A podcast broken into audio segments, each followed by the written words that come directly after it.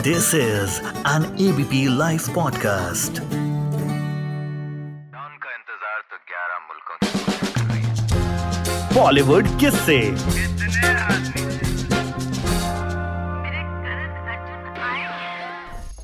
Original Ramayan आखिर बनी कैसे थी क्या रामानंद सागर ने बड़े आराम से रामायण बना ली थी उनके सामने क्या क्या दिक्कतें आई थी आदि पुरुष आई है तो तमाम तरह के बवाल हो रहे हैं ओरिजिनल रामायण के वक्त भी काफ़ी कुछ हुआ था।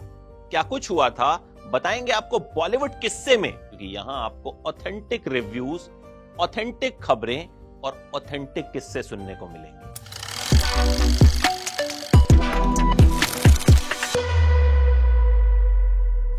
आदि पुरुष में एक चीज़ पर बहुत आपत्ति जताई जा रही है कि सीता बनी कृति सेनोन ने कट स्लीव्स ड्रेस पहनी है।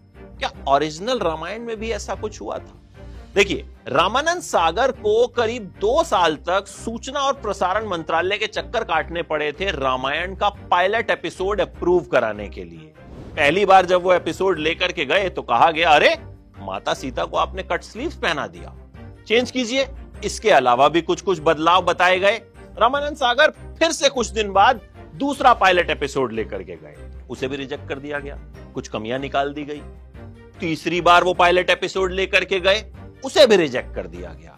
भाई, सरकारी अफसर भी चाहते थे कि पहला धार्मिक सीरियल जो टेलीविज़न पर आने वाला है, उसमें किसी तरह की कोई कमी नहीं होनी चाहिए।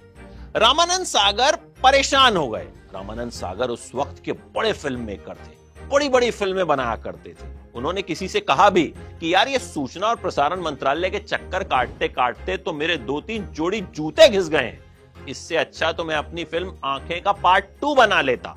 खैर, तीसरा एपिसोड रिजेक्ट होने के बाद रामायण अप्रूव हुई और फाइनली दो साल बाद हमें दूरदर्शन पर रामायण सीरियल देखने को मिला। संडे को यह सीरियल आता था और एक तरह से कर्फ्यू जैसे हालात हो जाते थे। लोग टीवी से चिपक जाते थे, मोहल्ले खाली हो जाते थे। जिनके घर में टेलीविज़न नहीं होता था, वो उनके घरों में चले जाते थे जहाँ टेलीविज़न था। और जहाँ रामायण चल रही होती थी। रामायण तो उस वक्त मुझे लगता है देश में जितने टेलीविज़न सेट थे, सब पर ही चल रही होती थी। अब कुछ किस्से रामायण की शूटिंग के। रामायण की शूटिंग कैसे हुई थी? देखिए, उस वक्त मुंबई में शूटिंग करना बहुत महँगा था। रामानंद सागर को एक लोकेशन चाहिए थी जहाँ पेड़ पौधे हों, झरने हों, इस तरह की लोकेशन रामायण में दिखी। लेकिन ऐसी लोकेशन मुंबई में थी नहीं और थी तो शूटिंग करना बहुत महँगा था। तो करे तो क्या करें? ऐसे में एक शख्स हुआ करते थे हरि भाई। हरि भाई ने रामानंद सागर से कहा कि गुजरात के पास एक जगह है उगर गाँव आप वहाँ शूटिंग कर लीजिए। रामानंद सागर ने वो जगह देखी। जगह बड़ी अच्छी लगी। अब मुंबई से इतने सारे आर्टिस्ट को लाना तो पॉसिबल था नहीं। तो मेन आर्टिस्ट को ले जाया गया और जो साइड आर्टिस्ट होते हैं, जो भीड़ होती है, जो सेना होती है, उसके लिए आसपास के गाँव में ऐलान किया जाता था कि भाई रामायण की शूटिंग हो रही है। अगर आप उसमें काम करना चाहते हैं तो आ जाइए। लोग आते थे ऑडिशन देते थे, और वहीं से लोगों को सेलेक्ट किया जाता था, जिस किरदार के लिए भी वो सूट होते थे, उन्हें उस किरदार के लिए ले लिया जाता था। रामानंद सागर को रात में शूटिंग करना बहुत पसंद था। तो रामायण की काफ़ी सारी शूटिंग जो है, वो रात के वक्त हुआ करती थी। रामायण में प्रभु राम का किरदार निभाया अरुण गोविल ने। आज भी लोग उन्हें श्री राम की तरह पूछते हैं। अगर एयरपोर्ट पे वो दिख जाएँ तो लोग पाँव छूने लग जाते हैं। इस तरह के वीडियोस भी हमें देखने को मिलते हैं। अरुण गोविल के बारे में कहा जाता है कि वो वन टेक आर्टिस्ट है। एक बार अगर सीन पढ़ लेते हैं तो फिर भूलते नहीं है। रामायण की शूटिंग भी उन्होंने इसी तरह से की थी। रामायण में एक और कलाकार ने काम किया, राजशेखर। राजशेखर के बारे में भी कहा जाता था कि भाई, वो वन टेक आर्टिस्ट हैं। रामानंद सागर ने इन दोनों की खूब तारीफ़ सुनी थी। तो एक बार उन्होंने दोनों को बुलाया 22 पन्नों की एक स्क्रिप्ट दी और कहा कि इसे एक टेक में शूट करना है। दोनों ने कहा कि भाई, शूटिंग तो पूरी हो चुकी है। तो रामानंद सागर ने कहा कि नहीं, कुछ हिस्सा बाकी है, आप इसे कीजिए। ना तो दोनों ने वो 22 पन्ने का जो सीन था, वो एक टेक में कर दिया। फिर पूछा कि इसे कहाँ लगाएँगे? तो रामानंद सागर हंसे और बोले कि, भाई, मैंने तुम लोगों की बहुत तारीफ़ सुनी थी कि आप एक टेक में काम कर देते हैं। तो ये तो मैं आपका टेस्ट ले रहा था। तो प्रभु श्री राम का भी रामायण के सेट पर एक टेस्ट हुआ था और उसमें भी वो पास हो गए थे और उसके बाद रामानंद सागर ने जो है पीठ थपथपाई थी दोनों की। रामायण सीरियल की शूटिंग के दौरान प्रभु श्री राम यानी अरुण गोविल के सामने भी एक संकट आया। एक सीन ऐसा आया कि उनकी समझ में नहीं आ रहा था कि इसे करें तो करें कैसे। सीन ये था कि जब भरत श्री राम के पास आते हैं, ये बताने के लिए कि उनके पिता दशरथ की मृत्यु हो गई है। वो सीन अरुण गोविल को बड़ा मुश्किल लग रहा था। उनका कहना था कि भाई, वो तो श्री राम है, भगवान है, वो उदास कैसे हो सकते हैं? और पिता की मृत्यु हुई है तो उदास होना भी पड़ेगा। इस सीन को करना अरुण गोविल के लिए पूरी रामायण में सबसे मुश्किल रहा, लेकिन इस सीन को भी उन्होंने पूरी परफेक्शन के साथ किया, और ये सीन क्या, रामायण का हर सीन जो है, उसे दर्शकों ने खूब प्यार दिया।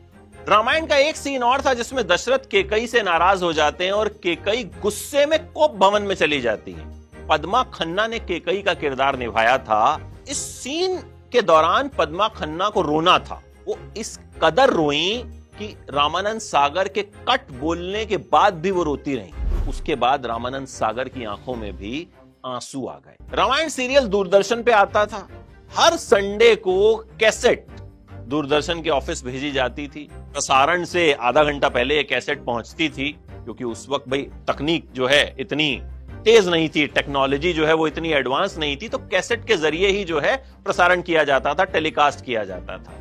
लेकिन प्रभु श्री राम की कृपा ऐसी रही कि एक भी बार ऐसा नहीं हुआ जब वो कैसेट देरी से पहुँची हो, या फिर किसी तरह की तकनीकी दिक्कत आ गई हो और रामायण सीरियल दूरदर्शन पर ना आ पाया जबकि आज तकनीक इतनी एडवांस हो चुकी है, तब भी कहीं ना कहीं बड़े बड़े चैनल्स में भी कुछ ना कुछ दिक्कतें चलती रहती उस वक्त वेनिटी वैंस नहीं हुआ करती थी, उस वक्त बहुत आराम में शूटिंग नहीं होती थी मेटल की ज्वेलरी पहननी होती थी। तो जितने भी किरदार हैं मेटल की हैवी ज्वेलरी पहनते थे, उन्हें चोट भी लग जाती थी। लेकिन सब लोग बिना गिले शिकवे के काम करते थे, मिलजुल कर काम करते थे, और उसी का नतीजा था कि रामायण आज भी हमारे दिलों में बसी हुई है। आज भी रामानंद सागर की रामायण को देखकर दिल को एक सुकून मिलता है। और ये भी एक बड़ी वजह है कि आदि पुरुष को देखकर लोगों का गुस्सा जो है, वो बुरी तरह से फूटा रामायण से जुड़े बड़े सारे किस्से और भी हैं। बॉलीवुड किस्से में आपको बताते रहेंगे। फ़िलहाल इतना ही।